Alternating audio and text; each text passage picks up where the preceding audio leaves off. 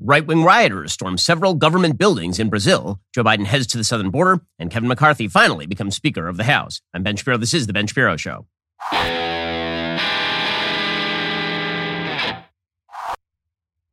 Well, it was a busy weekend in the news. The big story internationally is the storming of several government buildings, including the presidential palace, as well as Congress and the Supreme Court over in Brazil. The media in the United States are bizarrely blaming Donald Trump for that. I'm not sure exactly how Donald Trump has to do with, with any of that, but the idea apparently is that when people storm government buildings all over the world, that must be January 6th. So government buildings have not been stormed at any time in Brazil's history in the recent past or, you know, throughout their entire history. In any case, the story from the Washington Post is that thousands of radical backers of far right ex president Jair Bolsonaro, and that's the way that anyone who is of the right internationally is described, right?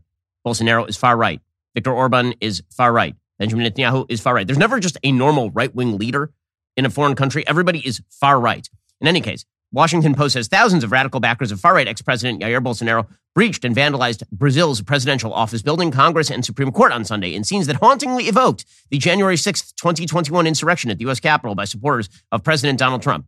Yes, indeed. It turns out that the only buildings that have ever been stormed in human history, you know, aside from like the Bastille, the Reichstag, or like pretty much all the government buildings in unstable democracies, you know, uh, aside aside from that, the only precedent for this is obviously January 6th. The, the, bizarre, myopic incompetence of our media is really something to behold. The attack, the most significant threat to democracy in Latin America's largest nation since a 1964 military coup, came a week after the inauguration of President Luiz Inácio Lula da Silva to succeed Bolsonaro.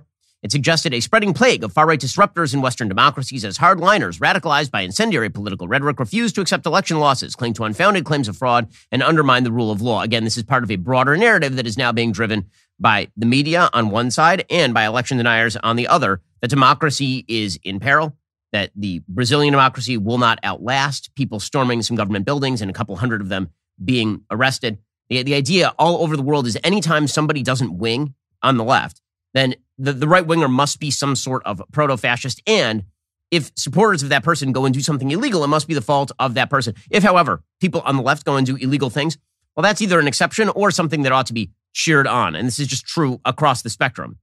Bolsonarists occupied the National Congress building, many of them sitting or lying on the ground. A flag placed in front of the building read intervention, a reference to calls for the military to depose Lula, who defeated Bolsonaro in October. Most wrapped themselves in the yellow and green of the Brazilian flag. Some shouted at police officers, This is just the beginning, and may God bless you and prevent you from acting against us patriots. Images broadcast by Globo TV showed smashed glass and protesters roaming the halls of the Planalto Palace, the office of the president, in an echo of the behavior of U.S. insurrectionists. Videos shared on social media showed Bolsonaro supporters taking trophies. Again, the, the fact that the Washington Post has to keep saying over and over and over, that this is January 6th, when this is a completely different country, is really an astonishing act of, of complete journalistic failure. Protesters set off fireworks from the roof of Congress. Others waved the yellow and green jersey of the national soccer team, now a symbol of the far right, in the main chamber of the Supreme Federal Court. Bolsonaristas see the powerful court as an adversary. Thousands more milled about a massive square similar to Washington's National Mall, waving Brazilian flags and chanting God, Fatherland, Family, and Liberty, which is the slogan for, for Bolsonaro's party in the last election cycle. Bolsonaro did condemn the invasions on Sunday evening, hours after they began. He said public protests by law are part of democracy. However, depredations and invasions of public buildings, as occurred today, as well as those that were carried out by the left in 2013 and 2017, were outside the law. And this is a point that, of course, the media are completely ignoring, and it happens to be true. The, notion that government buildings being attacked is unprecedented in Brazilian history is obviously not true.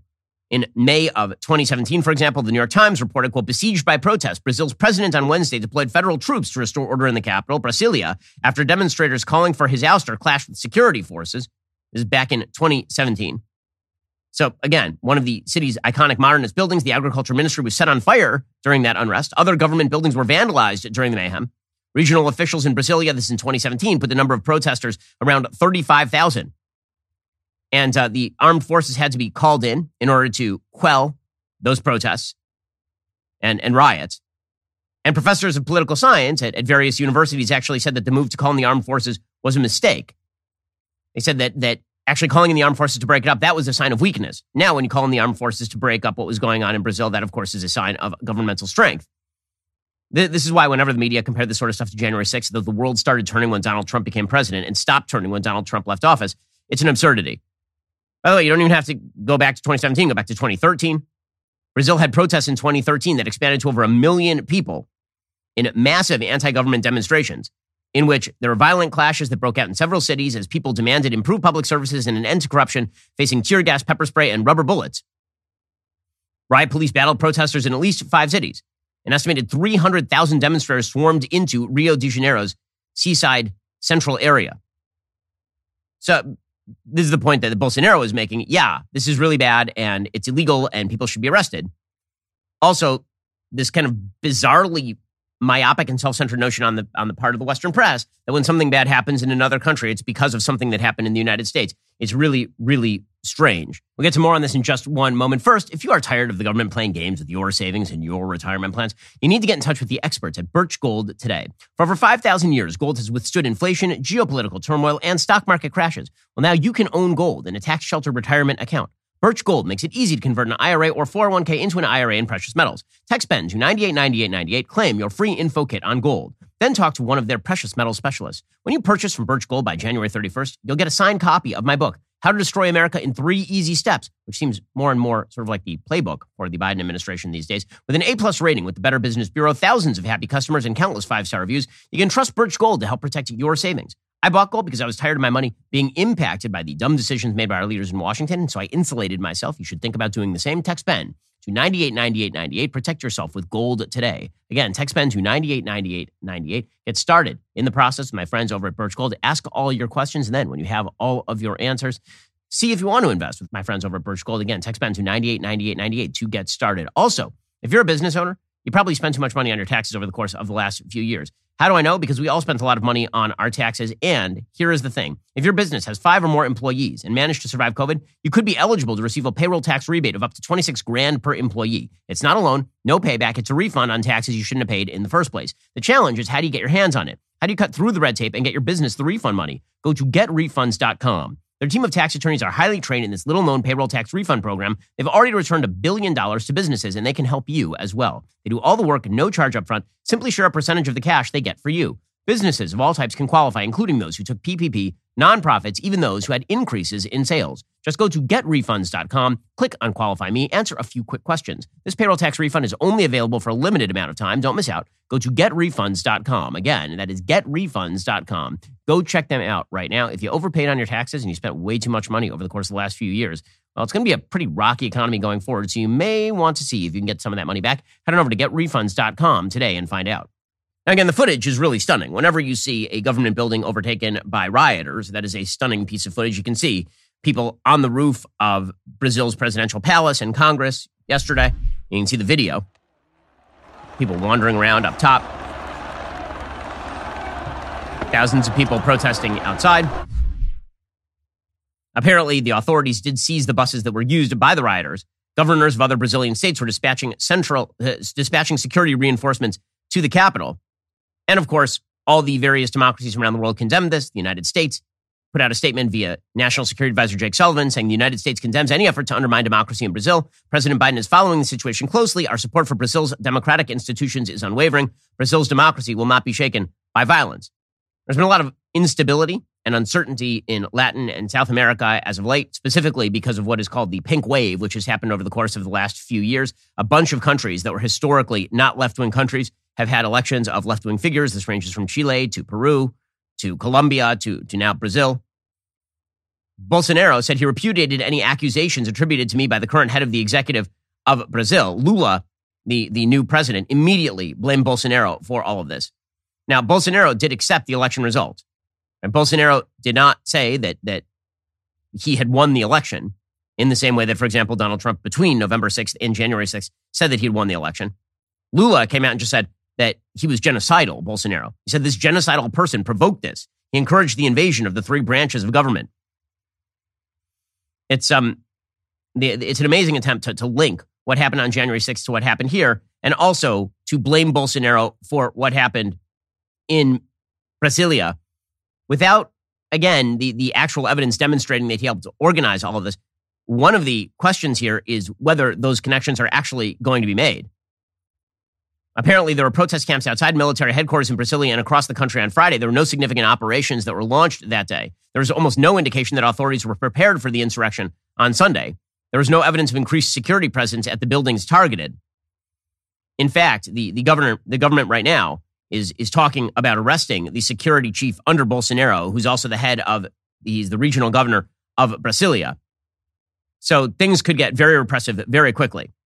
It'll be fascinating to see how the press covers that. If Lula decides that he's going to crack down on civil liberties in Brazil, is that going to be considered some sort of real violation of civil rights, or is it just going to be preservation of democracy? This is the thing you fear. You fear far right people storming buildings, and then you fear governments repressing the actual civil rights of citizens in response to all of that. And that is how democracies cave in and collapse in on themselves. Again, the American press is dedicated to the idea that Bolsonaro, who, by the way, still holds, I believe, the largest party in the Brazilian legislature, his followers still constitute the largest contingent in the Brazilian legislature. This is why I'd suggested after he lost the last election cycle that the idea that he was going to go away permanently, I thought was, was foolish. He's probably going to be back. But the, the press is attempting to sort of throw dirt on his political grave by suggesting that he's responsible for all of this. This is why the Washington Post has an entire piece today titled How Bolsonaro's Rhetoric, Then His Silence, Stoked Brazil's Assault. For more than four years, the most fundamental of questions has loomed over Brazil. Would its young democracy survive the presidency of Jair Bolsonaro? They never ask these questions when the left is in charge. And when, for example, Lula, who is the current president, was actually arrested and was in jail, and then they changed the law to allow him to run again. Or in Dilma Rousseff, who is also of a left wing party and had to be impeached because of her corruption. She left, her party continued on. Uh, Brazil has been having some serious democratic troubles for really decades. It's been a wild ride for Brazil since the military dictatorship ended in 1985 or so. So th- this kind of notion that this is a, a newfound problem because of Jair Bolsonaro is a wild overstatement. I mean, you have to be completely ignorant of Brazilian history to suggest that unrest in Brazil is something brand new because of Bolsonaro. But according to the Washington Post columnist, Latin America's largest country embarked on what amounted to a test of its democratic strength in 2018 when it elected the former army captain who openly lamented the collapse of the country's military dictatorship, once threatened to reinstall its rule on the first day of his presidency, and sought at every turn to sow doubt in elections. During his time in office, he did little to soften his bellicosity. He warned of a government rupture like the military coup of 1964. If he were, were to re- lose his reelection bid, he said, it could only be through fraud. Brazil would have worse problems than the United States did on January 6th. His son Eduardo, a federal congressperson, once warned there will arrive a moment when the situation will be the same as it was in the 1960s. We'll get to more on this in just one moment. First, let's be real. French fries, they're the only good vegetable. But unfortunately, they're not healthy. They're bad for you. Well, Balance of Nature fruits and veggies are the most convenient way to get whole food ingredients every day, like the actual vegetables that, that count toward you know, what you should be eating. Balance of Nature uses an advanced cold vacuum process that encapsulates fruits and veggies into whole food supplements without sacrificing those natural antioxidants. The capsules are completely void of additives, fillers, extracts, synthetics, pesticides, or added sugar. The only thing in Balance of Nature's fruit and veggie capsules are, you know, like the fruits and the veggies. Right now, my listeners can get 35% off their first order, and they'll also get a free fiber and spice supplement. Balance of Nature's fiber and spice supplement is a revolutionary fiber drink with a unique blend of 12 spices and whole foods. I've been flying pretty much constantly for the last few months. Gotta tell you, I really rely on Balance of Nature. There's never been an easier way to make sure you're getting your daily dose of fruits and veggies. Experience Balance of Nature for yourself today. Go to balanceofnature.com, use promo code Shapiro for 35% off your first order as a preferred customer, plus get a free bottle of fiber and spice. That's balanceofnature.com, promo code Shapiro for 35% off that first preferred order, plus that free bottle of fiber and spice. So this has prompted all of the, the usual suspects in Brazil on the left wing to blame the right for this sort of unrest. Again, these are the same exact people who back in 2017, when there was mass unrest, including the storming of government buildings, including the agriculture ministry, was saying you definitely don't call in the military because it's going to undermine the, the, the legitimacy of the government because those are left wing protesters. When it is right wing rioters, then of course we got to quash this thing toot sweet. And we have to make sure that, that Bolsonaro is thrown into change. The, the, there was actually a member of American Congress over the weekend who's calling for Bolsonaro to be extradited to Brazil. Now, there haven't even been any criminal charges that have been file, filed against Bolsonaro in Brazil. So, how could he be extradited? For, for what? That didn't stop Democratic Congressman Representative Joaquin Castro from Texas to call for the extradition of Bolsonaro. Well, Bolsonaro eh, was an authoritarian leader, and I stand with the democratically elected leadership in Brazil. And he basically used the Trump playbook to inspire domestic terrorists to try to take over the government. And you're right, it looks a lot like January 6th in the United States. And right now, Bolsonaro is in Florida, and he's actually very close to, to Donald Trump. Uh, he should be extradited to Brazil. In fact, uh, it was reported that he was under investigation for corruption and fled Brazil to the United States. Okay, so uh, again, the, the insanity of suggesting that we have to extradite a person who has not yet even been indicted for a crime in Brazil is pretty incredible. Meanwhile, CNN doing the usual routine from the reporters. The reporters in the United States, again, being completely ignorant about most of the things that they report on. They simply suggest that this is about January 6th, which, again, is an amazing stretch. So, what do we know about the situation? Yeah, Fred, it's looking more and more like what happened here in the United States on January 6, two years ago. Mm-hmm. And what happened was that earlier a group of supporters of former President Jair Bolsonaro managed uh, to breach the barriers established uh, by authorities at the congressional building uh, in Brasilia, the capital of Brazil. Yeah, again, it's just like January 6th. This is, this is the big takeaway. This is why whenever you read the newspaper, it's an amazing thing. When you read the newspaper and they're writing about something that you know about, and you read an article written by one of these reporters, you say, wait, they don't know what they're talking about. Then you move three pages later in the newspaper and they're talking about another topic you don't know about, and they assume they know what they're talking about. Nope. They generally are operating through whatever is the political lens through which they're operating. Well, this does raise some broader questions about what has been termed the crisis of democracy in westernized countries. And it, it really is a problem because as we are seeing, the stakes of politics seem so high, the passions are so high right now. And what we are seeing in Brazil is the same thing in some ways that we have seen in, in a wide variety of countries where people are more and more agitated over politics, whether you're talking about widespread rioting in France or whether you're talking about January 6th, or you're talking about the BLM riots. There's a generalized feeling in a lot of westernized countries right now that civil society is in a state of complete breakdown. And this is a question I've been thinking about for a long time is how do you actually establish legitimacy of a government to the point where people actually accept elections? How do you establish the legitimacy of a government to the point where people don't care so much about who wins and loses? I mean, they care, obviously, but not to the point where they feel like every election loss is the end of society as a whole. And the answer is society has to be more than government. If society is only government, then that means that anytime you lose control of the government, you've lost control of all of society itself. This is why it was so dangerous in 2012 during the Democratic National Convention when Barack Obama was in Charlotte, North Carolina. There, was a, there was a big slogan that was emblazoned on the giant sort of scoreboard. It was, it was at a basketball stadium. And it said, democracy is the only thing we all share, or government is the only thing we all share, rather. It says, government is the only thing we all share. And we don't share much of anything because what exactly do we share? What, the form of government? Again, government is supposed to be a repository of certain trust. If that trust dissolves, then we're just battling each other over control of the government gun because the government is a giant compulsion machine in the end. And so if the government makes you a lot of promises, and the only way it can guarantee those promises is by pointing a gun at you, and you don't like the promises it's making, things are going to get really heated really, really quickly. And this is really the great failure of, of the West in, in terms of what's happened since the end of the Cold War. During the Cold War, the West, because it was put up against communist Russia, because it posited itself in opposition to a centrally planned state and a centrally planned economy. The, the West banked on the idea that civil society and community had to thrive. This is exactly what it was this point that separated us from the USSR. The USSR completely did away with civil society and community and replaced them with a giant overarching centralized government that made a bunch of promises and then guaranteed the fulfillment of those promises at point of gun. And if the promises never materialized, well, the gun was still there anyway to compel you to pretend that the promises had materialized. So the West said that that's a terrible system. And what makes that a terrible system is, in fact, the compulsion. What we have in the West is a thriving civil society. We have all those little platoons of family. We have thriving churches and social institutions, and all this exists outside of government. We have localism, where people can make decisions for their own communities. But we don't have this giant, centrally planned monster with its tentacles in all of the areas of our lives. And then the Soviet Union fell.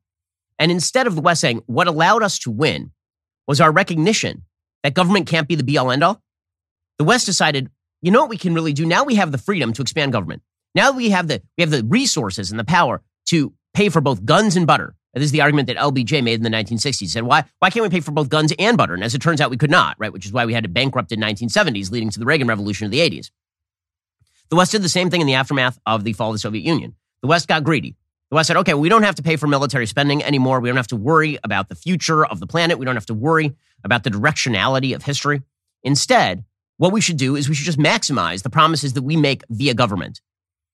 And gradually and slowly, that became a sort of bipartisan consensus, not just for members of government, but, but for enormous numbers of people on the ground. They started to believe that government could be the guarantor of all that they needed.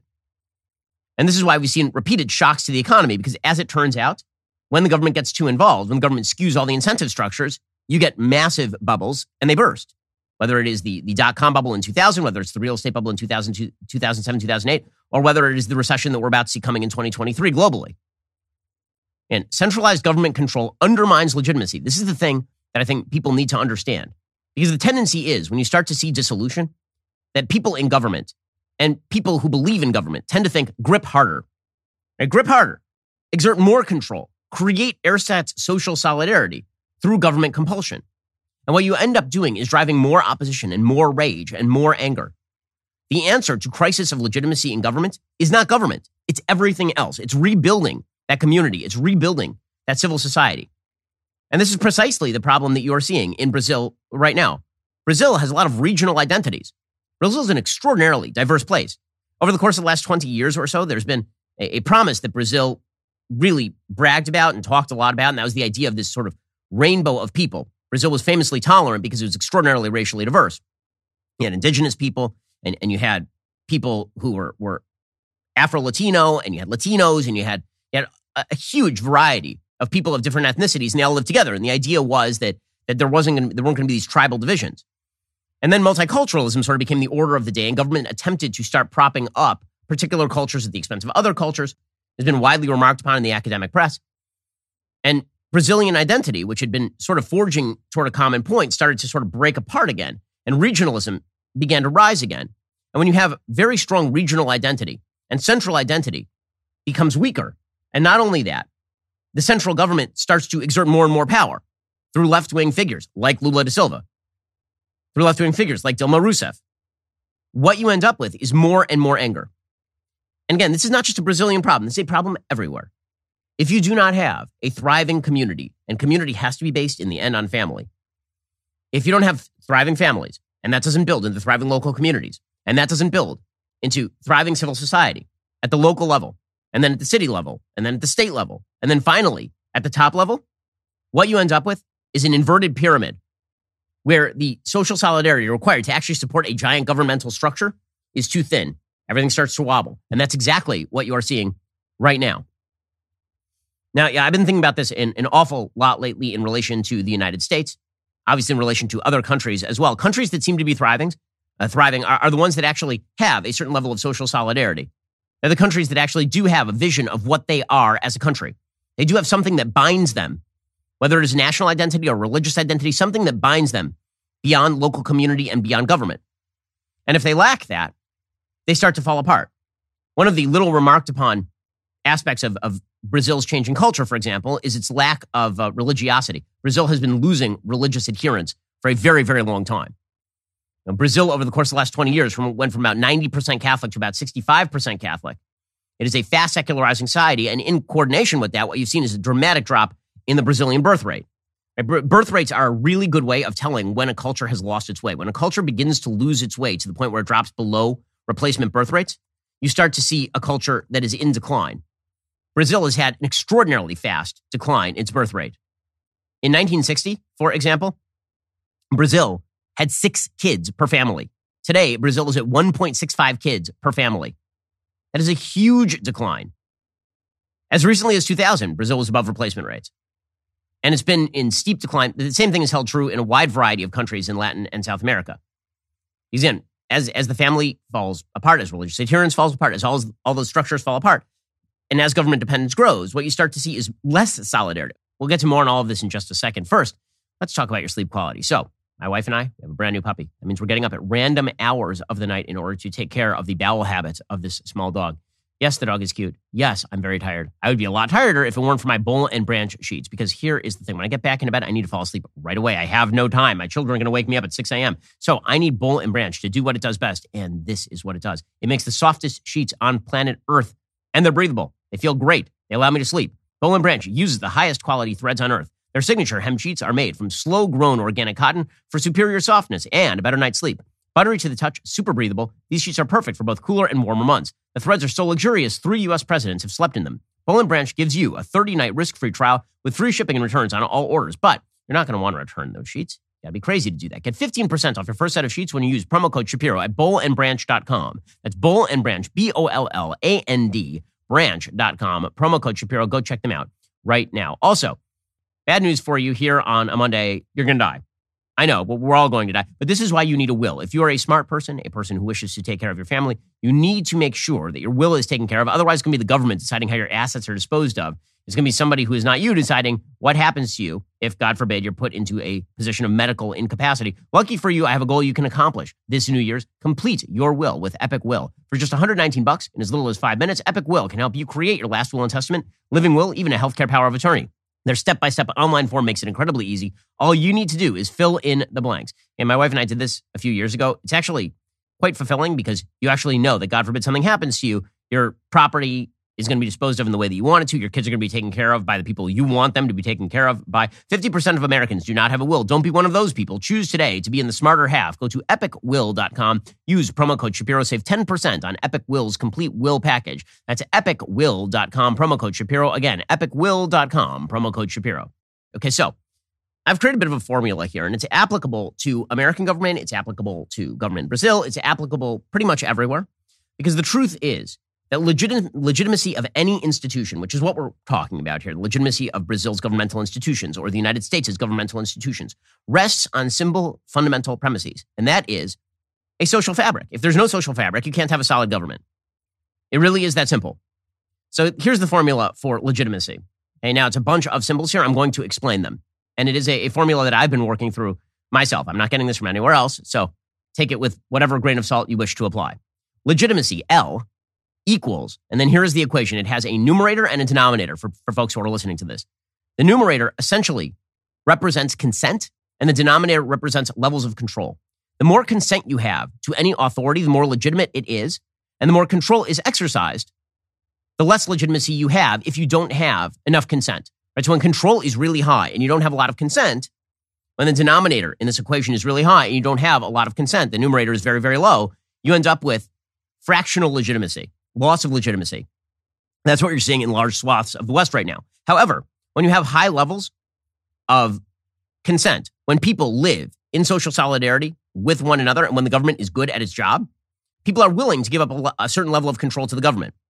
The problem is that governments have a real tendency when the numerator declines, when social solidarity declines, when the, effect, the efficacy of the government declines, they have a tendency to try to ramp up the levels of control in order to jack up the adherence to the government, and it ends up becoming a spiral that fails.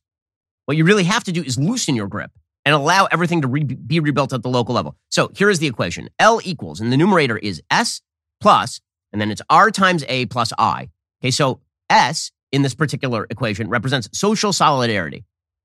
So if you have an area that has a lot of social solidarity, that's going to help the government because obviously social solidarity means you're all going to vote in, in ways that you're not going to offend your neighbor because you like your neighbor and you're not there to use the government to crack down on your neighbor. Plus, responsiveness of the authority to input, that's R, times the avoidability of the authority. So if you know that the government is both responsive to you and also if you're unable to get a response from the government, you're able to avoid the government, right? Can move out of the area. And this also contributes to the legitimacy of the government. I don't have to, if I'm in California and I don't like California, I can leave. That means that the government has a high level of legitimacy. One of the reasons being even though I disagree with the way that California is governed, I can always take off, which means the people who are left there are consenting to being there. Plus, I, which is the ability of any authority to advance the interests of its population. So, in other words, if government has the following aspects, it is going to have a lot of legitimacy at any level. This, by the way, doesn't just apply to governments, it actually applies to families as well. If there's a lot of social solidarity within the, the area governed by the government, if that government is responsive to input from people if you can avoid the government, if the government doesn't rule the way you want to, you can leave. And if the government is very effective at implementing the needs and wants of its citizens, it's going to have a high level of consent. Okay, the denominator. These are the things the government can do to undermine its own authority, essentially. V is violation of fundamental or pragmatic rights by the authority or destruction of rules and rules by the authority. So the, the government decides it's going to wipe away civil society. It's going to wipe away your rights.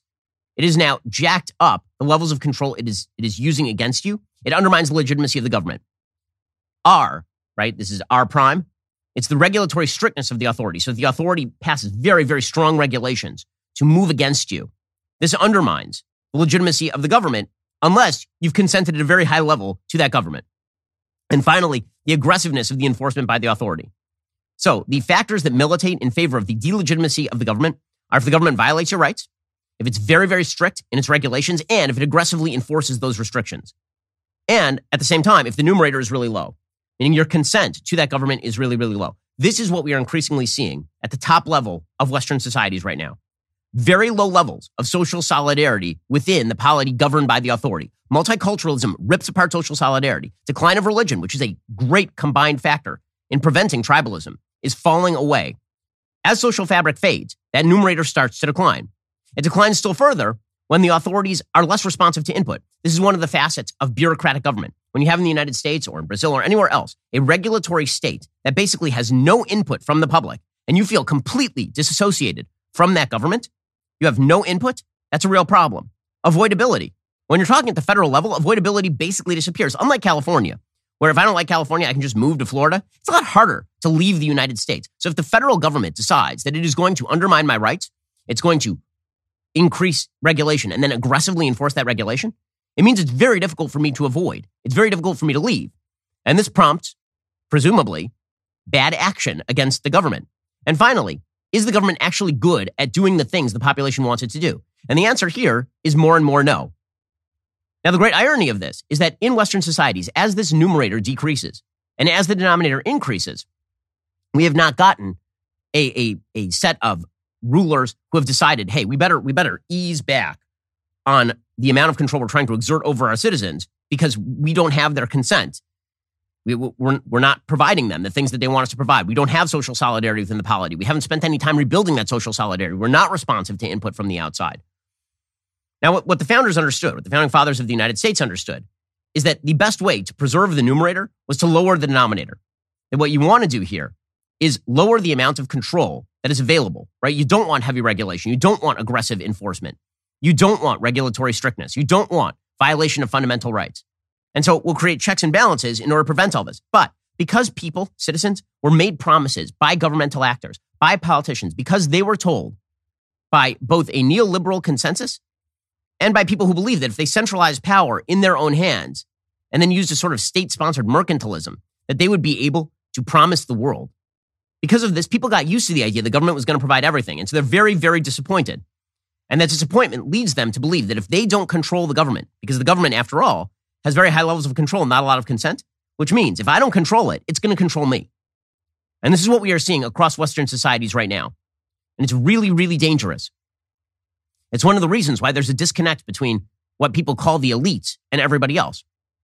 It's why the common citizens of countries ranging the West right now feel so disconnected from the people at the top. The people at the top are seeking to increase the amount of control they leverage down on the population. And the people at the bottom are saying, we don't have the social solidarity to do this. We can't avoid your authority and you're not serving our interests and you don't listen to us. And so this disconnect means that the population is seeking to increase the numerator. And meanwhile, the government is undermining the numerator by increasing the denominator. I know this sounds complicated. It really is not. If you were to sum this up, what the people want is to consent to those who rule them and they want to consent to the rules by which they live. And what the government wants more and more often is to control because they feel like they are losing control. And they are losing control because they made promises they can't fulfill. And this is true of nearly every institution in, in Western life right now. They have made promises they cannot fulfill. And instead of saying, perhaps we should make more humble promises, perhaps you should make fewer promises, perhaps you should stick to the job that we are supposed to do. Instead, they say, we will increase the, the number of promises we make, and then we will use more and more compulsion in order to ensure a rebuilding of a false social solidarity in which government is the only thing that we share. And this is why you're ending up with tremendous levels of social instability and governmental instability across the Western world right now. Democracy is going to respond this way. This is what's going to happen. And it's also why people feel that the government that does not serve their interests, they feel dissatisfied with that. Again, none of this is an excuse for actual violent action in Brazil, which has a democracy. You do have the responsive ability to actually go and vote and to change your government in Brazil. You've seen it just a few years ago. Bolsonaro became the head of Brazil. In the United States, there's no excuse for going and rioting on, on January 6th and taking over Capitol buildings for no apparent reason. It, it, it's not going to accomplish anything. And beyond that, you can actually win elections. The Republicans just took back the House of Representatives, for example. Donald Trump may still be president again. What this is to say is that we are going to get into hotter and hotter and more volatile water as time goes on. If people in politics don't recognize a basic truth, the numerator matters more than the denominator. that consent matters an awful lot more than control. Social solidarity matters a lot more than control. And this is why so many people are deeply upset about the fact that it seems as though, for example, in, in American government, there are a lot of people who are invested in the idea that we can continue to undermine the numerator in favor of the denominator. So this is particularly true on the issue of immigration. This continues to be a hot issue in the United States. Joe Biden visited the southern border over the weekend. And again, if you take a look at that equation, what you are doing when you vastly increase the amount of illegal immigration into the country is you're undermining social solidarity. You're getting rid of perceived responsiveness of the authority to input because, again, those people are not citizens, which means they have no input. And we are citizens and they're not listening to us. We can't avoid it because it's literally happening in the country in which we live and people are entering without our permission. And it obviously is not in the interest of the American population. It's in the interest of a foreign population. This is why people are so upset about what's happening at the southern border. We'll get to that in just one moment. Well, folks, if there's one thing to be learned from the release of the Twitter files, it's that mainstream media cannot be trusted. You know it, we know it. Millions more people are waking up to it. So, no surprise that Morning Wire, the Daily Wire's fastest growing news podcast, is continuing to climb the charts with new episodes seven days a week. It is a great show in which you learn everything you need to know about the news in 15 minutes or less every single morning. Join editor in chief John Bickley with co host Georgia Howe as they cut through the corporate agenda and manufactured outrage to bring you the facts first on all the news you need to know. Wake up with Morning Wire on Daily Wire Plus, Apple Podcasts, Spotify, or wherever you listen to podcasts. So, if we are talking about the elites that are undermining trust in the in the government, Eh, there's no question that undermining America's border security is a big issue here because this one is easy.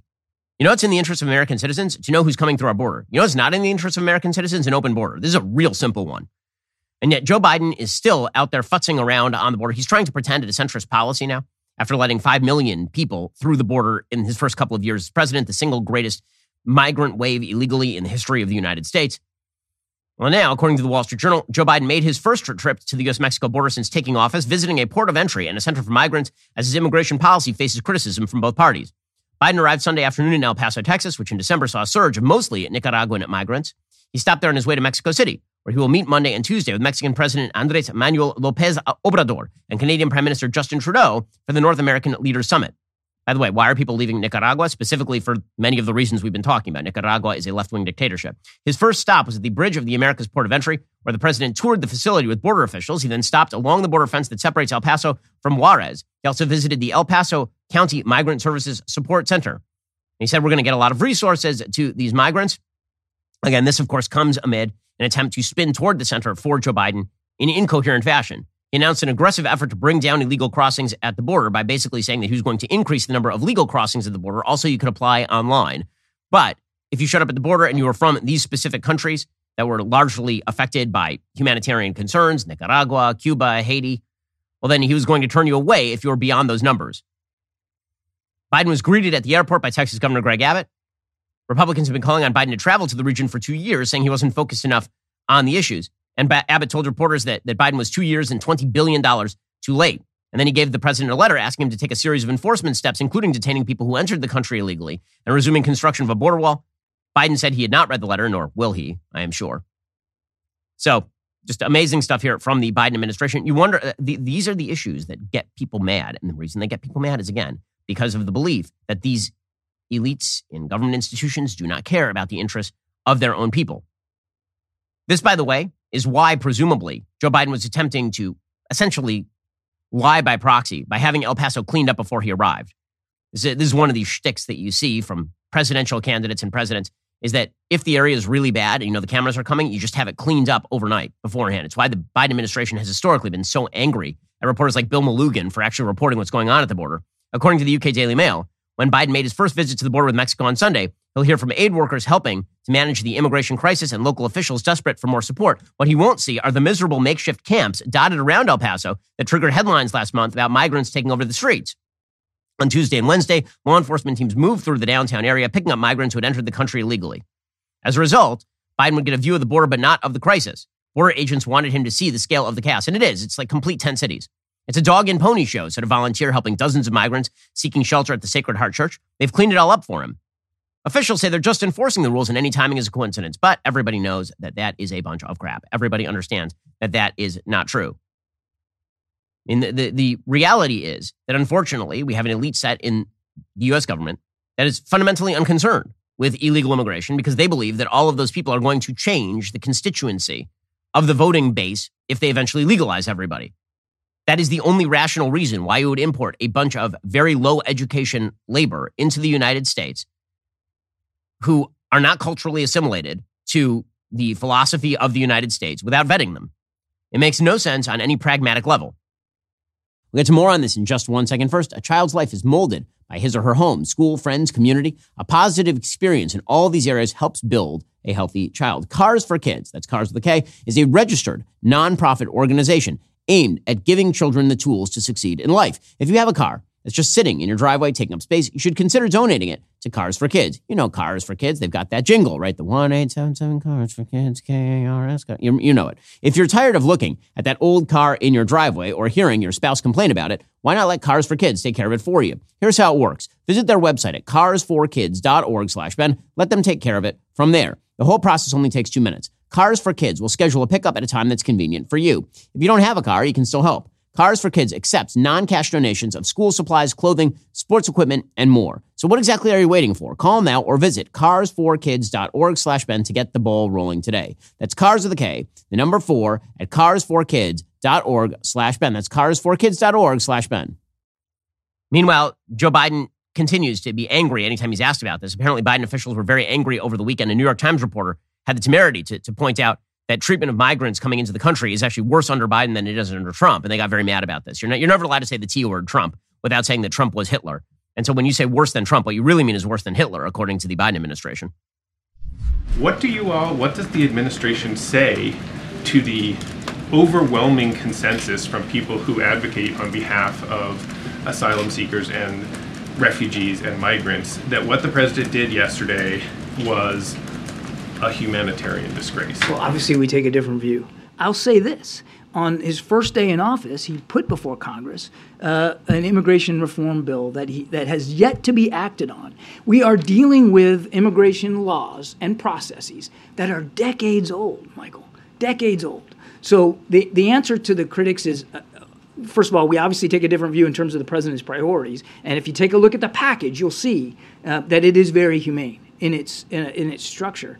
But we've got to have the help from members of Congress. I'm sorry, this is absurd. You guys were in charge of Congress for the last two years and you got nothing done. And meanwhile, you got the greatest migrant surge in human history on our southern border. Meanwhile, Representative Hakeem Jeffries, the new House Minority Leader, he says Joe Biden is making sure there's a strong border, which comes as a surprise to literally everyone with eyes and ears. Title 42 will still be there and, and the transit ban will still be there. How do you feel about these decisions? Well, I look forward to hearing what President Biden has to say later after his uh, communications. I do think that the Biden administration is trying to tackle a tough issue uh, in a way that is consistent with both the principle that America is a nation of immigrants, that gorgeous mosaic of people from across the world who come here to pursue the American dream has been a part of American excellence, but also, of course, making sure there's a safe and a secure and a strong border. Everybody knows this is just pure pap. It's a, it's, it's a nothing burger from this administration and that people are trying to happy talk their way through it. Uh, one of my favorite aspects of our legacy media, which spend their time defending Democrats full time, is that any issue where Democrats are just wrong, it's because the issue itself is just too tough. It's just too complex. There's no way to handle it. Now, normal Americans, they look at this and like, no, there is a way to handle it. The way that you handle it is you close the border, you staff up Border Patrol, you tell them to reject everybody except for those who are legally applying. You make them wait in line, and then they get to come in once they've been processed. Everyone understands this with an ounce of common sense. But apparently it's just too complex. There's no way to handle it. According to the Washington Post, quote, immigration pivots shows Biden facing hard reality of border policy. Oh, it's a hard reality, is it? I thought it wasn't a crisis until literally five seconds ago. You guys were saying it wasn't a crisis. It was a situation. It wasn't even a situation. It was just a thing that was happening. It wasn't even a thing that was happening. It was all in your imagination. According to the Washington Post, President Biden's Irish ancestors escaped the famine on coffin ships. Vice President Harris's parents were scholars from India and Jamaica, and Homeland Security Secretary Alejandro Mayorkas came to the United States as a baby when his family fled Cuba. All three leaders stood before the TV cameras in Washington this week to announce that some migrants would get new opportunities to pursue similar dreams in the United States, and others would face swift removal to border cities in Mexico. It was a deflating and lonely moment for a president who had promised to leave Donald Trump's harsh immigration policies in the dustbin of history. Oh, it was deflating and lonely for him, was it? Oh, my heart goes out to the most powerful man in the world who asked for this job. Deflating and lonely, was it? Instead, Biden's administration will continue to expel people who cross the border illegally amid record numbers of apprehensions, a move to the center that could threaten support from liberal groups if he seeks a second term. The plan drew immediate outrage from Republicans and Democrats who themselves have failed for decades to create a functioning immigration system. Uh, it's not his fault, guys. Everyone has failed to create the immigration system. I mean, that's true. Also, he's the president right now. So it is his job, is it not? Alejandro Mayorkas, who has done an absolutely garbage job on the border, who has completely shortchanged the ability of border agents to even do their job. This administration has spent its time yelling at Border Patrol agents for making sure that migrants don't illegally cross the border and lying about them, up to and including putting out investigations about using whips on Haitian immigrants, which is just not even true. Alejandro Mayorkas, he says, Yeah, I, f- I figured there'll be investigations into me, but I'm prepared. He suggested that you might be impeached if you don't resign. Here's what he said If Secretary Mayorkas does not resign, House Republicans will investigate every order, every action, and every failure will determine whether we can begin impeachment inquiry. What's your response to the Speaker? I've got a lot of work to do, and we're going to do it. Are you prepared for the investigations? I am. I will be, and I'll continue to do my work throughout them. Oh, well, I'm, you know, I'm, you have a job to do and you're, you're going to do it. That would be a change from, from what is normally happening. Again, the, the legitimacy of the government is radically undermined when you have people who are declaring that they control everything in your life how you pay your taxes, how you raise your children, whether to trans the kids, how much water you can use in a regulation flush toilet. But they cannot control the border. That's just beyond them. And it does raise questions as to what their motivations are when the biggest and simplest of tasks that a government is designed to do, namely to protect the citizenry of its own country, when it refuses to do that, but it regulates every aspect of your life and then promises you that it can take care of you cradle to grave, it starts to undermine all of the legitimacy of, of the government itself. Well, meanwhile, this has led again to a, a massive sort of disconnect in the minds of Americans. This has been an ongoing problem, particularly for Republicans. The massive disconnect in the mind of Americans has been that, on the one hand, they want to go back to rebuilding social fabric. Americans wish to rebuild social solidarity. Americans wish for functioning government institutions, which means that the government makes promises it can keep, which means more limited promises and better keeping of those promises. At the same time, people still have it in their head that all the promises that they have been sold are real that the pony still exists somewhere in that giant pile of horse crap. Right? This is the, the famous Reagan joke, which is the difference between an optimist and a, and a pessimist is that the, the pessimist walks into a room full of horse manure and sees the horse manure. And the optimist walks into the room, sees the giant pile of horse manure and says, there must be a pony in here somewhere. Well, when it comes to the government making you promises, generally there's no pony. It's just horse crap. But the problem is that a huge number of Americans have bought into that horse crap. And this leads to a rather unworkable situation for Republicans when it comes to things like spending. This is going to be the big battle that is facing incoming House Speaker Kevin McCarthy. Alrighty, guys, the rest of the show is continuing right now. You're not going to want to miss it. We'll be getting into Kevin McCarthy finally becoming Speaker of the House. What does that mean for Republicans going forward? Plus, a college professor is fired for showing a picture of the Prophet Muhammad. If you're not a member, become a member. Use code Shapiro at checkout for two months free on all annual plans. Click the link in the description and join us.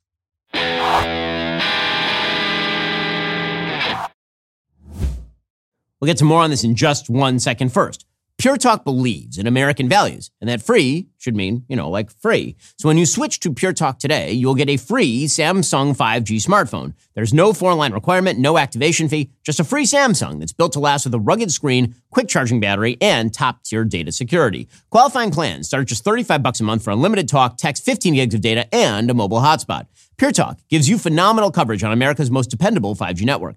It's the same coverage you know and love, but for half the price of the other guys. The average family saves almost $1,000 a year. So, I challenge you to choose a company that actually doesn't hate your guts and shares your values. Let Pure Talk's expert U.S. customer service team help you make the switch today. Go to puretalk.com slash Shapiro to claim your eligibility for your free brand new Samsung 5G smartphone and start saving on wireless today. Again, go to puretalk.com slash Shapiro to switch to my cell phone company. I've been using them for years. They're fantastic. You'll love them as well. Go to puretalk.com slash Shapiro and claim your eligibility on that free brand new Samsung 5G smartphone. Start saving.